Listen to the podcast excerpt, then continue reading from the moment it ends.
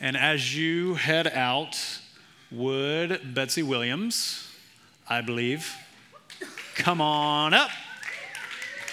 There she is. All right, Betsy, takes it away. Hi, y'all.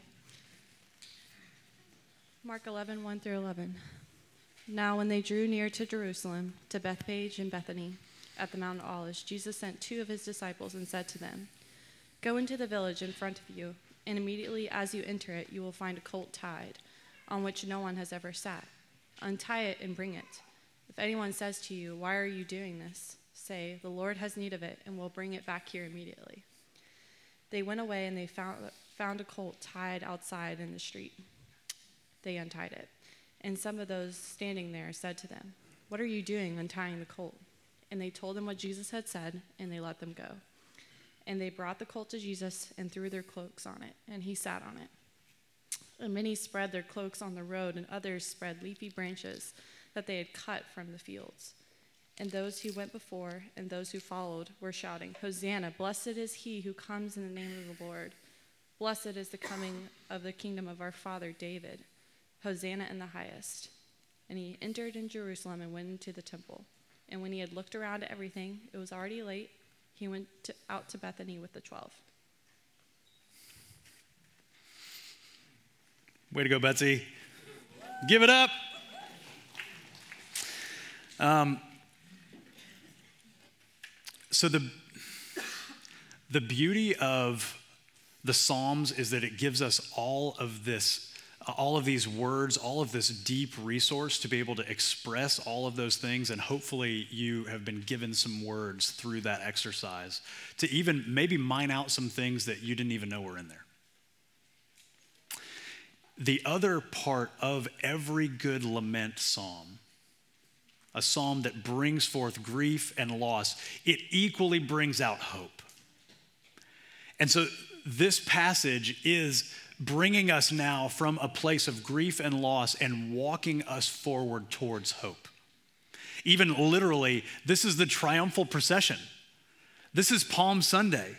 This is a Sunday that very well fits in the context of what has just occurred this week because there is sorrow in Jerusalem as Jesus enters. There is grieving in Jerusalem as Jesus enters. There is evil in Jerusalem as Jesus enters, and he goes right into the middle of it.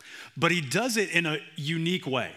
So I'm going to ask a goofy question, but just to bring you into what's happening. Have you ever watched the cars that NBA players drive up in to their games? Have you seen all of these cars? Like, I'm going somewhere, I promise. I'm not trying to be a irreverent like Chris Paul with the Phoenix Suns, he drives up in this chromed out 1977 Chevy Monte Carlo. Jet black, huge rims, chromed out. Derrick Rose uh, with the New York Knicks drives up in a Bugatti worth 1.9 mil. Kyrie Irving uh, with the Dallas Mavs drives up in a Lambo SV Roadster, in case anybody has one and was wondering which one. Uh, and there's a news story that came out in January. Luka Doncic, uh, also with the Mavs, had pulled up in a six wheel tank. Did you see this? It was, uh, it kind of looked like the Batmobile. Because important people drive important cars. Powerful people have powerful transportation. And so, isn't it odd that the most powerful person in the history of the universe comes in riding on a baby donkey. Interesting. Because what if Michael Jordan pulled up to the 98 championship in a Toyota Camry? There would just be something like, oh, responsible choice there, MJ. But at the same time, it's like that does not square with what's happening here. Like, you're a champ, you should be driving something that champs drive. Then it, as we're engaging in this story, as we're engaging in this week that we're about to walk into, beginning with Palm Sunday, as Jesus enters into Jerusalem, and then what, the events that will unfold between now and this Friday, Good Friday, that will result in his death. And then the three days after that, that will lead us to the glory of the resurrection. What does this passage have to tell us about who this Jesus is? Because we need this Jesus to ride into this room right now. We need Jesus, this Jesus, to ride into Nashville right now. And so, what does this tell us about who this Jesus is? It tells us at least two things. The story just before this is a story of Jesus weeping at his friend Lazarus' grave. And two things are true about Jesus in that moment. One, he is weeping with his friends. Two, he is powerful enough to raise that man from the dead. He is humble and he is powerful. And both of those things are coming true as this most powerful being rides in on this humble donkey. Because in the chaos that we have just experienced this week, we need Jesus to meet us here, both with a humility that identifies with every feel that you feel and every loss that you grieve. We need a Jesus who can experience that with us and just sit with us in it. We also need a Jesus who is powerful enough to do something about it. And that's the Jesus that's riding into Jerusalem, and that's the Jesus that's riding into Nashville, and that's the Jesus that wants to ride powerfully into our lives today. So, very quickly, and then we're going to run to the table together. Um, Jesus, the humbly powerful King, is our first point. And then, two, our humbly powerful lives as a result of following him. Jesus, the humbly powerful King, our humbly powerful lives. So, if, if you remember, this situates itself. We've been in this series in Genesis that just halted at this great promise in Genesis 3. We see why brokenness, why evil, why sin exists based on the last few weeks. That it was ushered in by Adam and Eve. Evil ushered in evil into the world, and all of creation broke. And so now sin and death and sorrow and tears and pain come flooding into the world, and that is the world that you and I are born into. Now we're taking this massive fast forward all the way from this promise built into Genesis 3 in the very middle that says, There is a day coming when sin and evil will have their and then all things will be made new. And in that kernel of a promise, now throughout the Old Testament, little by little, all of these little clues begin to leak out about who this Jesus will be, who this Messiah will be who's coming. Like Genesis 49 in the same book uh, says that there is a scepter, there is a rule, a king that will come out of the line of Judah. That is King David's line. A little bit later in Isaiah 53, we give, we're given this glimpse of this king who is also a suffering servant, who is well acquainted with grief. We need a Jesus who is well acquainted with our grief today. In Micah 5, we're shown that this suffering servant who is a king would also be born in Bethlehem. Very specific. And then we see in the beginning of the gospel accounts of the life of Jesus all of these things beginning to roll out and be fulfilled time after time after time, moment after moment after moment. And what we see, anytime the Bible repeats something a lot, pay attention. Doesn't it seem real weird that half of the passage, we even had this discussion as pastors this week, like half of this passage isn't very triumphal. It just talks about the way they found the donkey. Why is there so much emphasis on this donkey? Well, maybe Mark and the Holy Spirit, through Mark, is trying to tell us something about who Jesus is. Harkening back all the way to one of these other little clues found in the Old Testament, Zechariah 9 says this, verses 9 and 10 Rejoice greatly, O daughters of Zion. Shout aloud, O daughter of Jerusalem. Behold, listen to the language, your king is coming. There's that kingship language again. And he's coming to you in two ways one, righteous and having salvation, and humble and mounted on a donkey. Both of those things being held in tension, now Jesus floods on the scene, even fulfilling that one. Saying that there is something unique about this king that is not what you would expect him to be. Because what's up with the palm branches? You ever wondered these things? I don't want to take it out because my wife made these and she'd be mad. And it's really pretty. But you ever wonder what that's about? The Maccabean revolt, which happened somewhere around 150 years pre Jesus. Uh, Judas Maccabeus leads this revolt against the Syrian occupation in Jerusalem. This is where the celebration of Hanukkah comes from. The Syrian ruler Antiochus was a grimy dude. He had killed thousands of Jews at that point. He sacrifices a pig on the Temple Mount, and then he makes the Jewish priests eat that pig. Judas Maccabeus uh, like brings this entire revolt against all of these people, against the Syrian invasion. And there, he's lauded as this amazing hero. He's given, he's given the nickname the Hammer, because that's what he did. He came and brought the hammer. And they celebrated him in that moment by waving palm branches. They even minted a coin to commemorate that day with a palm branch. And so they're beginning to hear these similar things being said of this Jesus. They're very familiar with their Old Testament. They know, oh, they're starting to connect some of these dots. Yes, he was born in, in Bethlehem. He was from Nazareth. He was a man of sorrows who has been acquainted with grief. And he is also this one who speaks with such power. Who is this Jesus? And all these things are beginning to come together in the Israelites' minds, in the Jewish mind, and they're beginning to say, I think this may be him.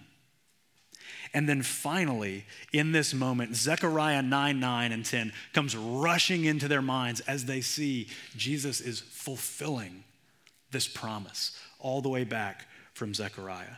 But remember, they're also under a similar persecution. They're under a similar occupation, a Roman occupation, a Roman oppression. And so their anticipation is in the same way Judas did it and we waved the palm branches for him, so Jesus is going to do the same thing and we're going to wave some palm branches for him.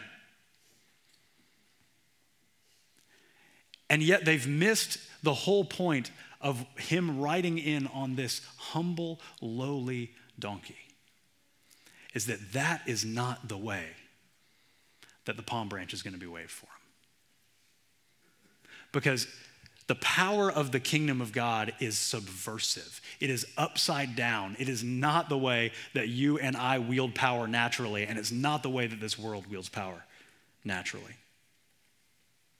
Because power in our minds is wielded by asserting it, power in Jesus' mind is wielded by laying it down. And that's what he does. And so, this movement into Jerusalem is not a movement in power. Notice he doesn't go to the throne. They may have expected him to walk up towards the palace, and instead, he walks to the temple. And then, did you notice how abruptly the passage ends? And then he went to the temple, and then he kind of looked around, and then he's tired, so he went to bed. This is not what they expected. And probably this is not the Jesus that you and I expect or maybe even appreciate in weeks like this. Jesus, we need you to ride in not on a dumb donkey, but we need you to ride in on a white horse and wipe out some stuff. And yet, for this moment, he has said no. Because his power comes still and small his kingdom comes like a mustard seed and grows and grows and grows. But when we want power, especially when bad things like this happen, we feel this rise. Did you feel this rise this week? I got to do something. I got to fix something. I got to, that's a natural response. No shame in that game, but be aware of what that might be doing to you. Is that either swaying you in the direction of misplaced anger and pride to say, I will fix this? There will be no more of this. Or maybe it swayed you the other direction into cowardice and shame and despair.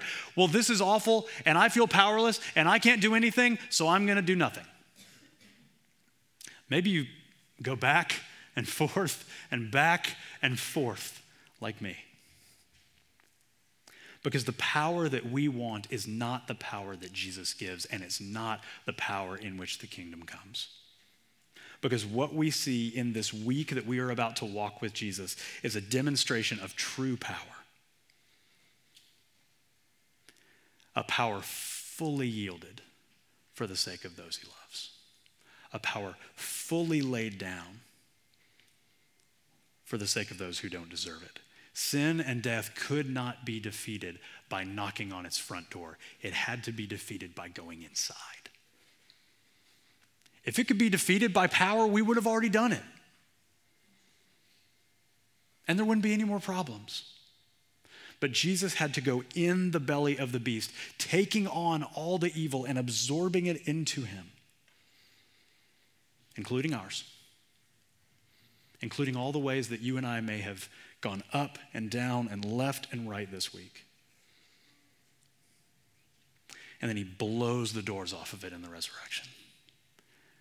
And so I'm inviting you in this week to take that same posture of humble power this week.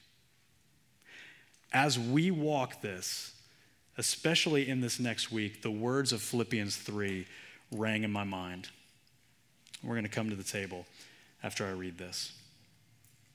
Because what we want is God's power to be made known here, right? How does Philippians 3 tell us we do that? It says, that I may know him and the power of his resurrection. Yes, that's the kind of power that I want to fix this thing. That's the power that I want to fix me. And may share his sufferings, becoming like him in his death, that by any means possible I may attain the resurrection from the dead. Humble power looks like walking into suffering not conquering over it, but sitting next to it, being familiar and acquainted with grief. You may have felt like running away from that grief this week. Be acquainted with it. Because that will be the way that as you are more and more acquainted with the evil that is in this world, the evil that is in your own heart, then you will be more acquainted with this Jesus who eventually will make all things new. So we can either share in this suffering or we can skirt around it. Every one of us are going to want to do that. But in the same way that Jesus is in the grave for three days and he waits, so this week especially, I'm asking us collectively would we take a posture of waiting on the Lord? Whatever wrong you want to be made right, not forever, just for this week, wait. In the very same way that Jesus said, I want you guys to go make disciples, but before you do, I want you to wait on the power because the power ain't in you. So wait. And so, as we collectively wait on the Lord this week, we're going to trust Him. We're going to trust His kind of power with that self sacrificial grace and that keenly applied truth that only Jesus can do would begin to work itself out in our hearts, work itself out in our cities, so that come Easter Sunday, we are sent out into this world as the agents of good that He has made for His disciples to be. But we have to take fuel. We have to take, this is a little self care moment. You've been pouring out a lot this week, you've been giving a lot of yourself. This is a moment for you to just be with Jesus. And so, for all who collectively have come to the place of saying, I can't do this alone. I don't have the power in and of myself, and I definitely don't have the humility in myself. I feel my pride rise every moment. Yes, I can fix it. Oh, no, I can't. Yes, I can do my life by myself. No, no, no, I can't. I screwed it up again.